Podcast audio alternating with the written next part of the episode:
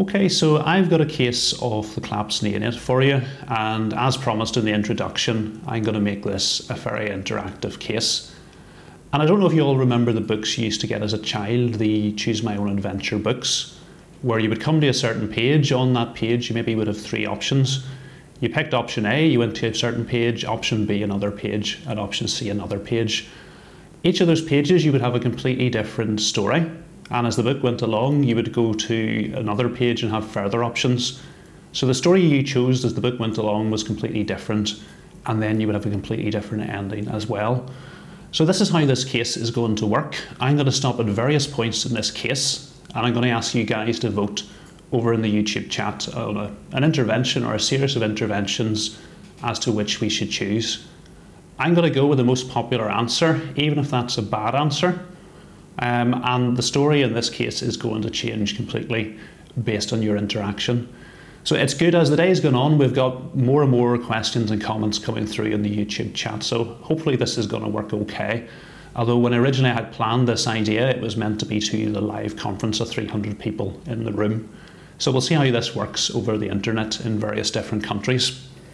So I'm going to talk about a collapsed neonate today, and our case we've got a three-day-old baby boy um, born by full term, normal vaginal delivery, birth weight of three and a half kilos. The baby was born after an uneventful pregnancy. Mum scans were normal during the pregnancy, and there was no risk factors at all for sepsis. Day one of life, the baby check was done, everything was normal, and the baby went home very shortly after that. Day two of life, uh, no real concerns by the parents. Maybe towards the end of the day, the baby wasn't feeding quite as well as they had the first day, but nothing that really alarmed them. They were, however, more concerned on day three when they got up. They couldn't get the baby to wake to feed, um, looked much paler than what it had done previously. And as the day went on, the baby started having episodes of stiffening. So an ambulance was called and the baby was taken to the emergency department. So initial assessment in the emergency department, so there's clear signs of airway obstruction. We've got seesaw breathing and a gurgly noise coming from the airway. From a breathing point of view, there's hypoventilation with a respiratory rate of 18. SATs are only 82% despite being in 100% oxygen via an non-rebreather mask. Listening into the chest, there's poor entry throughout the chest and lots of transmitted sounds as well. Going on to the circulation, there's clear signs of shock. We've got tachycardia, heart rate of 187, hypotension with a MAP of 34, and a prolonged central capillary refill time of 4 seconds. Peripheries are cool all the way up to the trunk, and our peripheral pulses are actually quite difficult to palpate, although we can feel the central pulses, and importantly, the brachial pulses and the femoral pulses are of equal volume. Listening to the heart, there's a 1 over 6 ejection systolic murmur, which is heard all over the precordium. Going on to D, there is clear signs of seizure activity. So we've got lip smacking, cycling movements of the limbs, and episodes of stiffening. Coma scale is 3 out of 15. We've got a BM of 4.2 millimoles per litre, and pupils are large at size 6. And although they do react to light, they're quite sluggish on reaction. Um, the anterior fontanelle appears full, Going on to exposure, the abdomen is soft and non-tender, there's no masses or organomegaly, there's no other signs of injury or trauma in the baby, and the baby's hypothermic with a temperature of 35.7. So we go on ahead and do the interventions you would expect to happen in any emergency department. So the airway is open with basic airway opening manoeuvres, the back of the throat is suctioned out with a Yankauer sucker, and we put a Guedel airway in. Important thing to note, the baby tolerates the Guedel airway. Um, so we put the baby onto an Ayres T-piece, give them a little bit of PEEP, and as well, we said the baby's hypoventilating, and during some of the longer pauses between the breathing, the baby does need the odd ventilatory breath as well. Peripheral venous access is attempted, unfortunately this is unsuccessful. So an ILO line is sited in the right tibia. 20 mils per kilo of normal saline is pushed in, and we also take a capillary blood gas off as well. To treat the seizure, a dose of lorazepam of 100 mics per kilo is administered. So going back to reassess following those interventions, the airway is now patent with a Guedel airway in situ. However, following the lorazepam, the baby has become fully apneic and is now needing continuous bagging. Saturations on that are 92%. Going on to look at the cardiovascular system again, so we've given our 120 mils per kilo fluid bolus, but the cardiovascular system really remains unchanged. Still tachycardic, still hypotensive, still got a prolonged cap refill time. Going on to D, the lorazepam has worked from a seizure point of view, so the seizure has now terminated. Coma scale remains at 3. And although pupils are a little bit smaller now, the seizure has stopped at size 4, the pupils are still quite sluggish to light.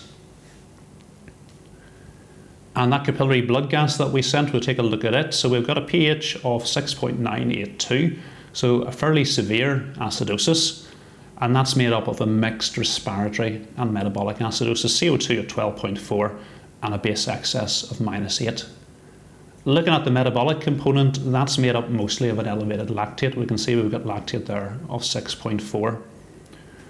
Other important things to point out in the blood gas, and you get a lot of information on the electrolytes and other things as well. So we've got a sodium which is in the normal range, which is good, 140. So we're not going to be able to use any of the tips we've learned from Peter so far. Um, potassium is slightly on the high side though at 5.9. Um, although it's important to remember this is a squeezed capillary sample that was very difficult to get in a shut down baby. Calcium is low, 0.8, and importantly, hemoglobin is within the normal range for a baby of three days of age at 182 and got a BM of 4.2. So this brings us on to the first decision making point for you guys. So I want you to go over to the YouTube chat and give me a yes or a no as to whether we should intubate this baby now. And I'm going to wait for your answer and go with the most popular answer. Okay, so you guys have voted yes, so we're going to go with that. So we go ahead and give an induction agent and a muscle relaxant. No trouble getting a grade 1 view, as you can see on the screen.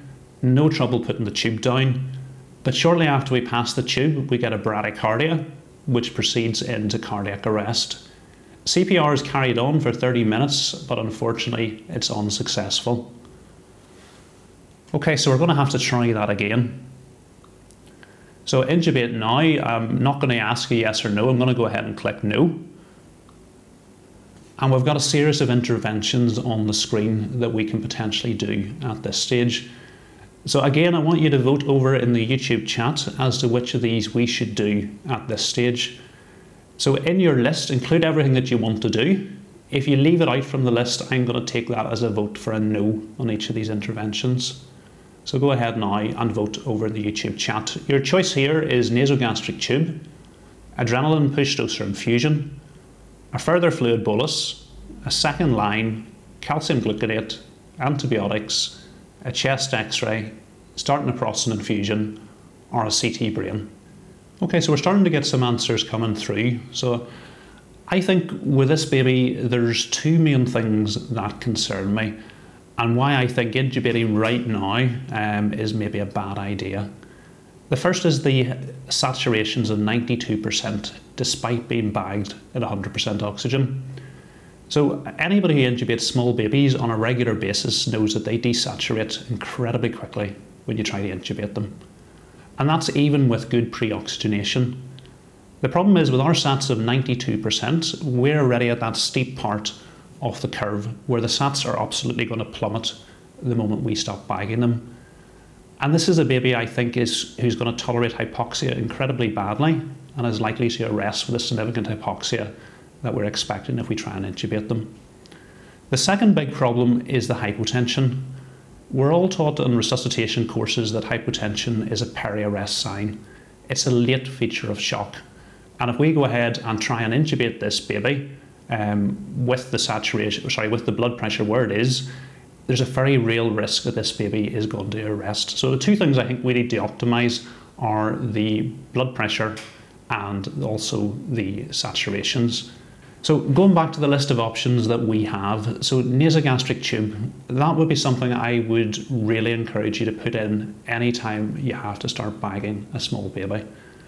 And the reason for that is when you're bagging a patient, you're hoping that the gas you're giving goes into the lungs, but inevitably a lot of it goes down into the stomach. And with each breath you give, more and more gas goes into the stomach. And as the stomach becomes distended, it splints the diaphragm. And I've seen this numerous times over my career where small babies in particular are absolutely impossible to ventilate because of diaphragmatic splinting. So I find whenever I'm having to bag one of these small babies, even for a short period of time, putting a nasogastric tube in, aspirating it at the start isn't enough. You need somebody to continuously aspirate it while you're continuously bagging. And quite often you, you avoid any problems as well from doing this. And I think the risk of vomiting and aspiration is also going to be less if you're not distending the stomach. Now, adrenaline push dose would be my preferred method of actually correcting this baby's blood pressure. And I think the reason for that is we don't have all day to get this baby stabilised and tubed. Bagging a patient is not a good place to be, and you don't want to do that for a long period of time. The other problem is there's a very serious process going on with this baby, and we need to actually get on with diagnosing it and treating it. So I think probably we need to get this baby tubed in the next three to five minutes. And given that we've given one fluid bolus, it has made absolutely no difference. I think it probably wouldn't be in the baby's best interest to keep working down the fluid bolus route, realising it's not worked after 60 mils per kilo, starting an infusion and intubating the baby after half an hour. I think push dose adrenaline is the ideal way to fix the blood pressure in this patient. I would, however, give another fluid bolus. We've only given 20 mils per kilo, and I think another 20 mils per kilo, but I would chase the adrenaline in with the fluid bolus rather than giving it and waiting to see if it works. Second line, um, most of you did vote for a second line, and I'm going to be argumentative here and say I probably wouldn't put a second line in this baby at this stage, and I'll explain my reasoning for that. The first thing is, over the next three to five minutes, we have quite a few jobs that we want to do. So we're going to need to fix the oxygenation, hopefully with an NG tube, that will improve. We're going to have to fix the hypotension with a push of adrenaline and hopefully a bit more fluid. And we're also going to have to prepare to intubate. So that's a, a lot of jobs to do, even for a big, experienced team. And if we send a person to try and get a second line, one, that's one less person to help with those jobs and two, it's a distraction for the rest of the team. And given that we can actually manage with a single access, everything that we're giving is going to go via a push um, into the single line. I would leave this for now. We're certainly going to want a second line, but I don't think we need it in the next five minutes. The next two drugs are exactly the same story. Um, all our vasoactive drugs work by increasing intracellular calcium. If our calcium is low, as it is in our baby, they're not going to work very effectively. But the problem is we've only got one line. Calcium is going to go over about 10 minutes. Does it really make sense to tie our single line up with that calcium infusion, meaning we can't give adrenaline, we can't give fluid, we can't give our induction agents? That doesn't make sense to me. We're going to have to fix the calcium, but I would leave it to for the next five minutes and do the other three essential jobs that we need to do. Antibiotics, exactly the same story. But you'd be surprised the number of times I go down to a sick child and that line over that first five minutes is tied up with somebody running antibiotics. They absolutely must be given early, and sepsis is a definite potential cause in this baby, but I wouldn't be doing them in the next five minutes. I leave that line free for drugs which are slightly more up the priority order. Chest x ray, really important when you've got a collapsed neonate. I find you pick up a lot of the cardiac babies by having a big heart on the chest x-ray, and that can often be one of the first features that points you down that route.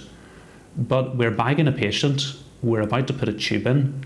I don't think the time to do that is just now. After the tube is down is the ideal time for the chest x-ray. Prostin infusion, Again, I would encourage you early to start a prostin infusion in babies you think are potentially got a duct dependent cardiac lesion. But again, we've got one line. Um, the next five minutes, I, I think I would see how the intubation goes and then strongly consider starting a prostin infusion if we're still unhappy. CT brain, again, the baby has features that may make us want to do a CT brain, but at a time when you're holding an airway open, bagging, and you've got a hypotensive patient, the CT scanner is the last place we should be taking this baby in the next few minutes. Okay, so let's go back and reassess our baby after the interventions that we have done. So the airway remains patent with the Guedel airway in, and actually after we put the nasogastric tube in and got somebody aspirating continuously, the bagging has improved. We've got SATs up to 100% and they've been there now for three minutes. The cardiovascular numbers have also improved. We've got a heart rate down to 172, MAP is up to 41, cap refill is down to 3 seconds, and that's after 40 mils per kilo of fluid and 1 mic per kilo of adrenaline as a push. D really is unchanged from what it was before. Okay, so this brings us back to the second decision making point, and the question is should we intubate this baby now? So go ahead now and vote over in the YouTube chat yes or no. Okay, so you're all voting yes again, so we're going to go for yes. So, yes, I think is the right answer here. Um, you often get a window in these children as to when you can safely intubate them. And I don't, as we mentioned already, this isn't a child I think we can take all day trying to get the numbers absolutely perfect. There's a downside to that. One, you can lose the window. The baby could vomit and aspirate at any seconds. And as well, we've got this process going on that we don't know what it is and we haven't done anything about it as yet. So we're going to have to get on and find that out. So this brings us on to your intubation plan, and there's four parts that I want you to vote on for this. Um, so I want you to pick your blade, pick your tube, pick the drugs that you want to use, and yes or no at the bottom as to whether you want to use prophylactic atropine. So for the blade choice, you've got a Miller 1, Mac 2, or CMAC. Tube is a 30 microcuff, 301 cuffed, or 3.5 uncuffed. For the drug choice, we can go with no drugs, ketamine only, ketamine rock, ketamine sucks, propofol rock, and propofol sucks and then a yes or no at the end to prophylactic atropine. So go ahead and vote now over in the YouTube chat. Okay, so for the blade, you guys have voted CMAC. Okay, um, I'll click on CMAC. And I think this would probably be my preferred choice. Um, looking at the options we have, the, the Miller one is obviously the traditional choice. In general, a straight blade in a baby of this size where you lift the epiglottis directly is going to give you a better direct view than a curved blade in the vallecula. And that's due to the big floppy epiglottis and the lax glossoepiglottic ligament, which is often incompletely lifted with a curved blade in the vallecula. Um, what I would say though is if you're somebody who uses a Mac blade all day, every day, and intubates a neonate maybe once or twice a year, you might actually want to stick with your tried and trusted Mac blade rather than using a Miller blade if you don't have a video laryngoscope available. And as long as you combine that with a lot of external laryngeal manipulation and use a stylated tube, nine times out of ten you're going to get an intubatable view. It's likely to be a grade two view, but you'll be able to intubate nine times out of ten. And you may have more success with that than you do with a Miller 1 and trying to lift an epiglottis, which isn't something you often do. As I've said, my choice would be a video laryngoscope. I use a video laryngoscope for probably 99% of my intubations, a whole variety of different ones. And if you're in that same situation where you infrequently intubate babies, my advice would be to get familiar with a video laryngoscope in your adult patients. The technique to using it in a small baby is exactly the same as in an adult. Um, you don't have to lift uh, an epiglottis, you go into the vallecula. Even if you're using a straight blade, I normally use the straight blade in the vallecula. You've got a big magnified view of the airway, and it's really simple to intubate these small babies. I think it takes a lot of the worry out of doing it. So that would be my advice. Um, for the tube, you've gone for 3.5 uncuffed. Um, so I would prefer a cuff tube um, in these patients. Um, obviously, practice varies throughout the world. Um, in my experience, where you've got a baby this sick, you want to tube them once and once only. And a cuff tube is really the only way to guarantee. it. Well, it doesn't guarantee it, you could have a cuff rupture, but to give yourself the best chance of tubing the baby once and once only. We know from studies that up to 30% of the time you use an uncuffed tube, you're going to have to go back and upsize that tube because of cuff leak. This is a very sick baby, a baby you might need to do CPR on, where high pressures are going to be on the chest. I would put a cuff tube down and your job is done. But we'll, we'll go with a three and a half uncuffed. Um, what about the drugs then? Ketamine and rock. Um, and I'm very boring with my intubation drugs. I tend to use the same stuff again and again. And ketamine and rock is one I would use for this particular patient. Um, I think that no drugs and ketamine only isn't probably a good choice for this particular patient. And the reason for this, this is a really sick baby who you need to get tubed on the first attempt. So you want to give yourself the best chance of doing that. So I think a muscle relaxant where you have the cords wide and open, where you have no difficulty with the tongue muscle tone low, is going to be your best way of doing that. Um, as well, although this baby is unconscious, their airway protective reflexes may still actually be present. So if you put a blade into the back of the throat, this baby may gag and vomit, and then you've got aspiration to deal with, or they may develop laryngospasm. So I think a muscle relaxant makes sense, particularly given you're bagging this baby anyway. From a sedative, from a sedative point of view, you've got a choice of ketamine or propofol. And propofol is absolutely contraindicated in this patient. It's highly likely to make the baby arrest. Um, if you've got it, given the hypotension and the instability of the baby, your ketamine dose, you're going to want to significantly reduce the ketamine dose down. Um, I would probably use about half a milligram per kilogram of ketamine in this baby, and I've found babies that are unconscious like this um, they will go out like a light um, with a little bit of ketamine. You don't need to give a big dose, and a big standard dose of ketamine, one or two per kilo, may well make this baby arrest given their hypotension. Muscle relaxant choice, you, we could argue all day about rock versus sucks. Um, I use rock most of the time because the lower side effect profile. I think the big side effect you're going to be worried about in a small baby um, is a bradycardia with sucks, and it's fairly common with sucks, particularly with a second dose in these small babies. And this is a baby who's going to tolerate a bradycardia incredibly unwell. So I would avoid sucks for that reason. The other reason might be the high potassium you've got in the capillary gas. Although we have to remember it was a squeeze sample, and you could also argue that actually the serum potassium is likely to be in the normal range. So you could, you could argue you could argue it either way. The, the other slight advantage to sucks in this scenario would be that your neuro exam is going to come back that bit sooner. And given that our patient has been seizing, it would be useful to see that. But I think when everything up, um, the stability and lower side effect profile of rock would be the reason I would go for it. Prophylactic atropine what was the answer to that one. So you've gone for yes for that. Um, that would be my personal preference. Um, I tend to I don't use atropine prophylactically for all my intubations. Where I tend to use it is the smaller babies. The sicker babies are babies that have already started to have bradycardias.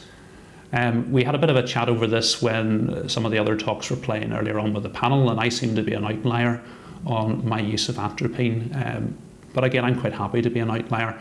Um, I don't mind the tachycardia that comes after the intubation, but I really don't like the bradycardia that comes during an intubation attempt. And I would much rather prevent that and deal with a little bit of tachycardia afterwards. And like I say, don't use it for all the patients, but the smaller, sicker ones where a bradycardia is going to be, you know, could be the end event for this child. Prevention is better than cure. So I'm going to go ahead and click on yes. Okay, so we go ahead with the CMAC. We don't have any trouble getting a grade 1 view. We do need a little push of adrenaline um, because the blood pressure drops slightly after the induction agents are given. And we go ahead and put our 3.5 on cuff tube down. Unfortunately, though, there's a large leak around the tube after it goes down, and we need to go back and change it over for a microcuff tube. Um, the baby tolerates that fairly well, and we don't need to give any atropine, we don't need to give any further adrenaline for the second tube change. Okay, so we'll go back and reassess the patient following intubation. We've got a microcuff tube, nine and a half centimetres at the lips, and a useful formula for you to remember is you, you take six and add the baby's weight to it. So our baby's three and a half kilos, add six onto it, gives you nine and a half, and that's where the tube should be at the lips add an extra centimetre on for a nasal tube. We put the baby onto the babyPAC ventilator, fairly standard settings, 25 over 6, rate of 30, I time of 0.6, in 40% oxygen. On that, SATs are 99%. Listening into the chest now after intubation, the air entry is much better, but there's still a few transmitted sounds about. Got onto the circulation, things have improved there as well. We've got a heart rate down to 162 we've got a map of 44 and a cap refill down to 3 seconds. We can now feel the peripheral pulses as well, which is good. um, and our um, systolic murmur 1 over 6 remains audible all over the precordium. That's after two 20 mils per kilo fluid bolus and two pushes of adrenaline, 1 mic per kilo each. One of those pre intubation and one of them for the slight drop in blood pressure during the intubation attempt. But we're now 10 minutes past that and haven't needed any further adrenaline. Going on to look at D, um, no further seizure activity, although it's important to remember we are sedated and muscle relaxed at this stage. As you'd expect in a sedated muscle relaxed patient, coma scale is 3 out of 15. Pupils are size 4, they remain sluggish to light. We've got a BM of 6.7 and the anterior fontanelle remains full. Okay, so the next interactive slide then, we've got a series of potential interventions we can do at this stage. So again, I want you to go over to the YouTube chat, vote on which of these we should do at this stage. Importantly, if you leave it out from your list, I'm going to take it as a no, you don't want to do it. So the potential interventions we can do, we can convert the oral endotracheal tube over to a nasal tube. We can do another blood gas. We can start an adrenaline infusion put a second line in, send off some bloods, put a central arterial line in, give some antibiotics and acyclovir, do a chest x ray, start some prostin, do a lumbar puncture, and do a CT brain. So I'll give you a few minutes to get your answers in. Okay, so starting off, I know your answers are still coming, but I'll start off with the oral to nasal endotracheal tube conversion.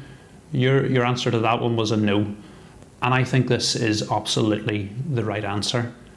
Um, why would you even think of doing that? Um, well, in, it varies, the, the practice varies throughout the world, but certainly in Northern Ireland, we do like a nasal tube in our patients in the PIC unit, if possible.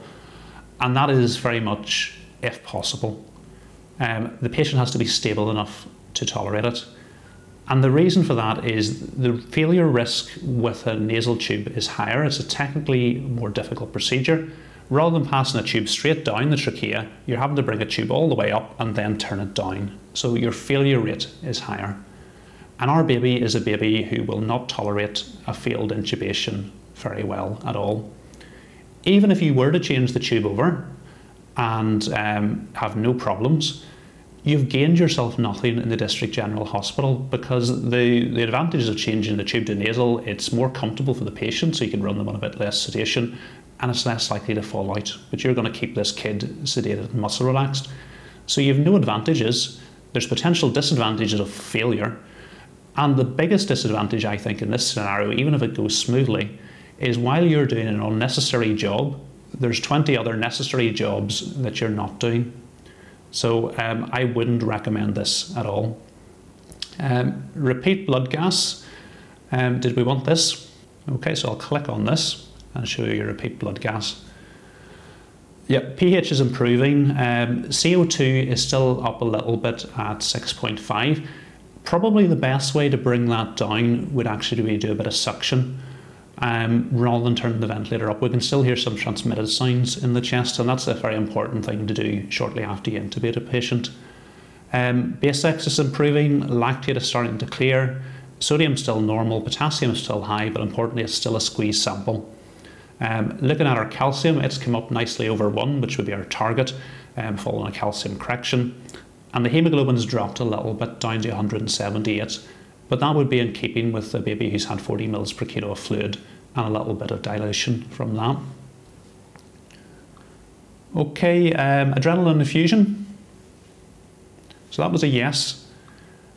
So we can go ahead and start an adrenaline infusion. Um, I would maybe be tempted not to start it at this stage, given the fact that we've given a push of adrenaline last 10 minutes ago, and despite that, the blood pressure has actually continued to improve from where it was even during the intubation. The fact that our lactate's clearing, the fact that our pulses are improving. Starting it, I don't think there's anything wrong with it because it's and it's probably the safer option to start it, and then you can always wean it down to stop. An alternative option would, of course, be to get it uh, prepared because that's one of the slow bits. Have it attached so it's ready to run should the blood pressure drop again, and we're not going to have to go back to push dose adrenaline. Um, peripheral adrenaline is really easy to make up. I'll just do a quick recap on it.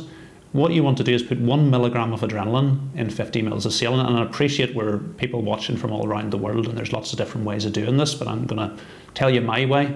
And if you don't have a way, then you can copy this. So, one milligram of adrenaline in 50 mils of saline.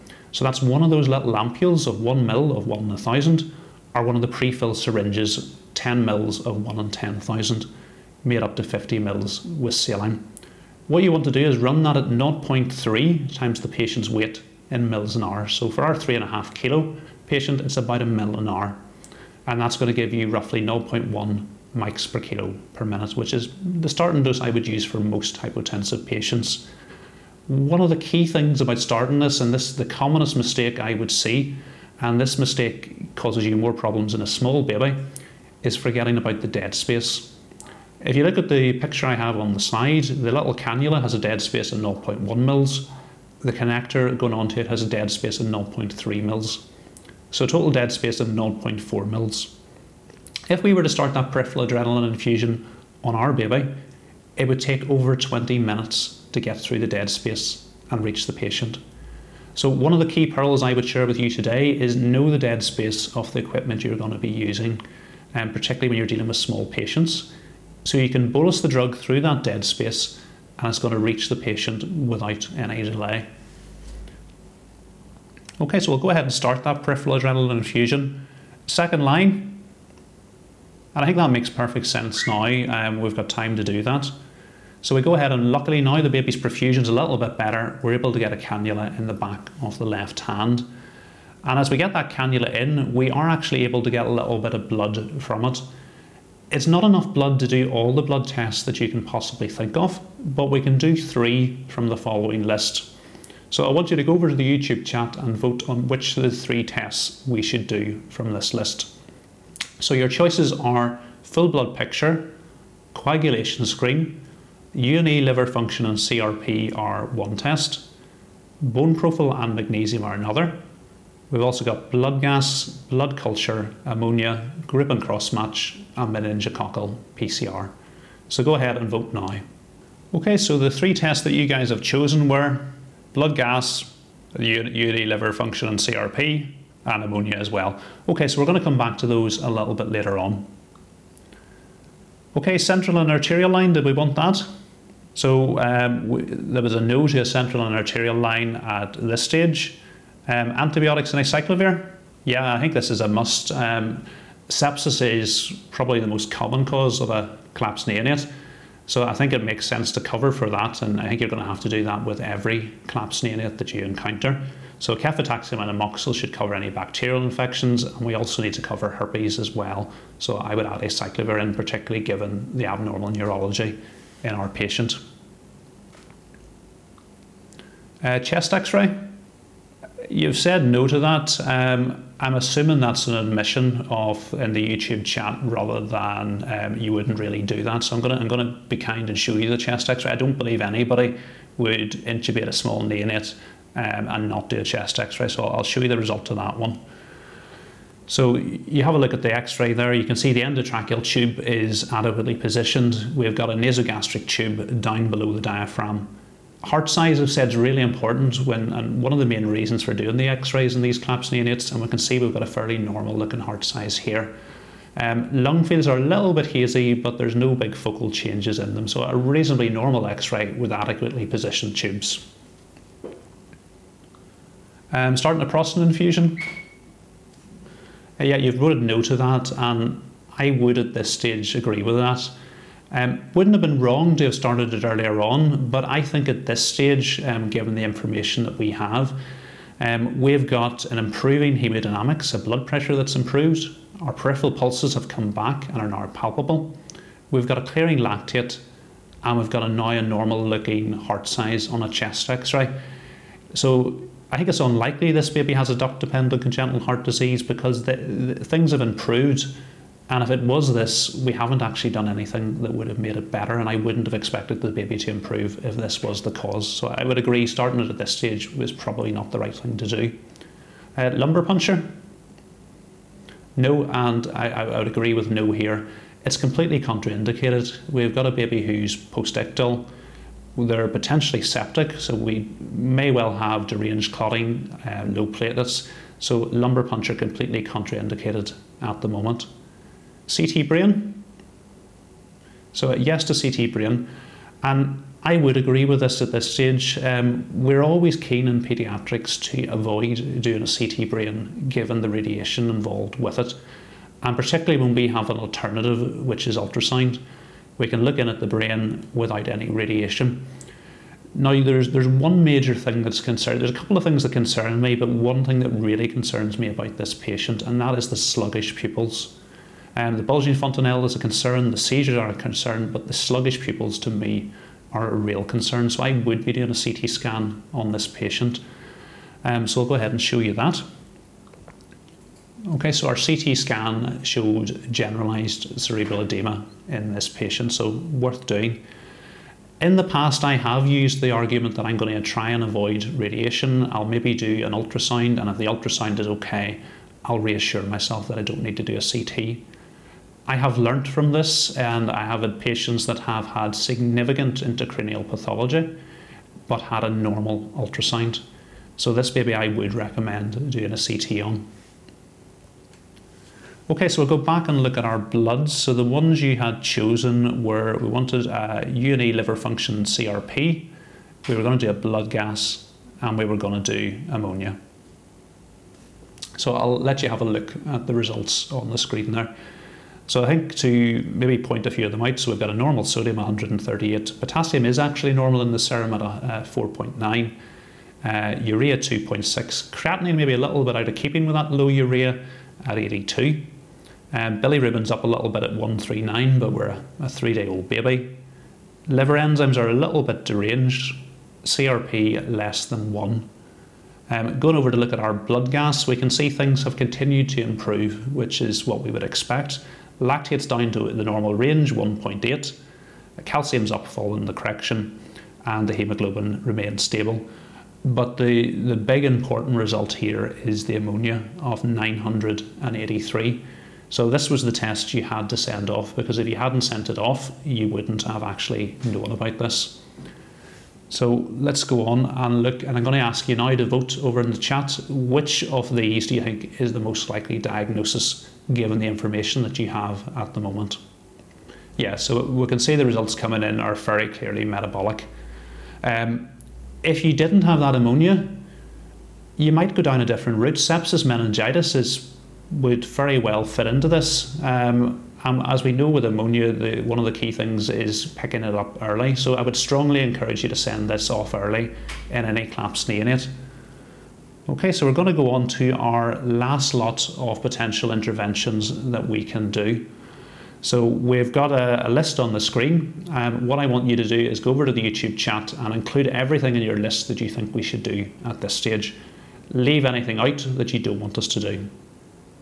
So I'll run you through the options while we're waiting. So we've got hypertonic saline, two thirds maintenance fluids, normal saline, and 5% dextrose, neuroprotective measures, an arterial line, uh, loading doses of sodium benzoate, sodium phenylbutyrate, and arginine, time critical transfer, and discussion with a paediatric metabolic consultant. Okay, uh, we'll make a start at going through the list. I know more answers will come in as we're working our way through them. Um, hypertonic saline, so the, the vote was no to this. Um, I probably would give this baby some hypertonic saline. And the reason is we've got clear signs of cerebral edema on a CT brain. We've got a baby who is suffering from the effects of that. Um, they've had seizures, they've got a coma scale of three, and they've got pupils which are now sluggish.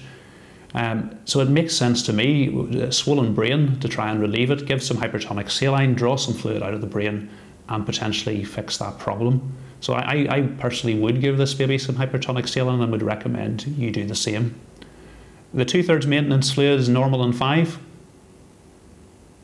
No, and, and no is the right answer here. Um, the dextrose concentration is the error here. Um, when you've got a metabolic baby like this, you want to make sure they're anabolic, switch off catabolism. And to do that, you're going to need a glucose delivery somewhere between about 8 and 10 milligrams per kilogram per minute. So um, 5% dextrose and restricted amounts aren't going to do that for you. So you're going to want to, the baby on 10% dextrose And any of the infusions you're making up, you're probably going to want to put in 10% dextrose as well. Neuroprotective measures, yeah, and again, that makes sense. That goes with a hypertonic saline. We've got a baby with raised intracranial pressure, cerebral edema.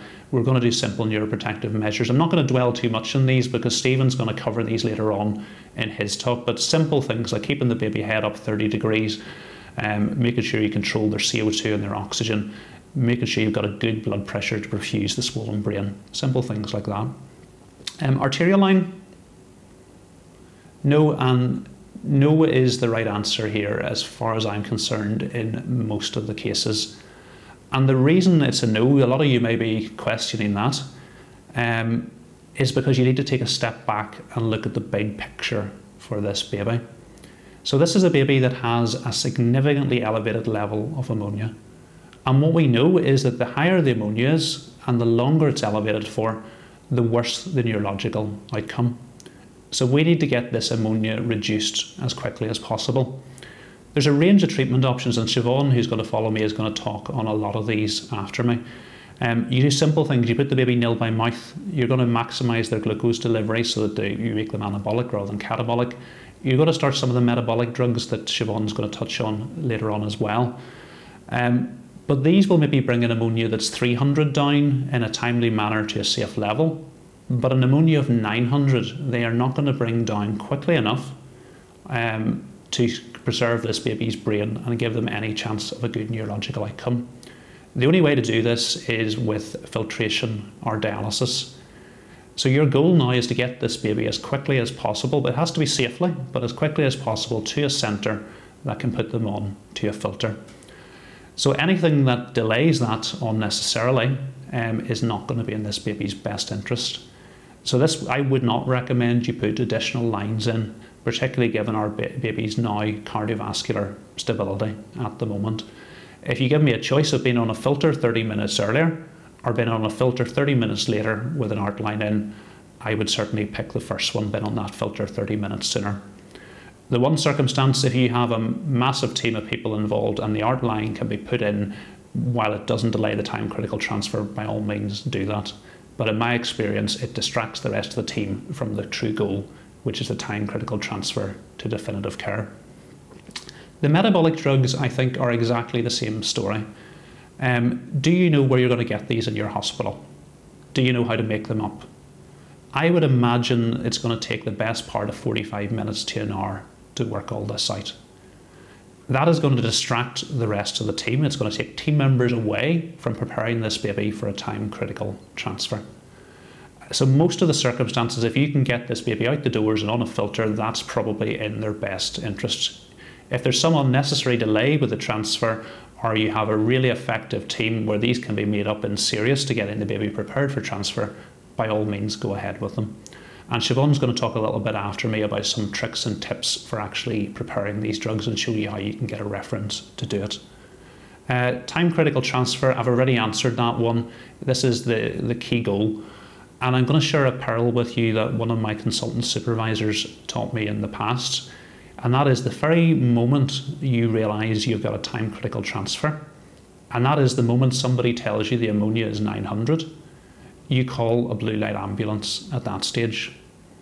And the reason for that is if you have two paramedics standing at the bottom of the bed with their arms folded or their hands on their hips, you are not going to do any unnecessary interventions for that child. You're not going to put arterial lines in, you're not going to put catheters in.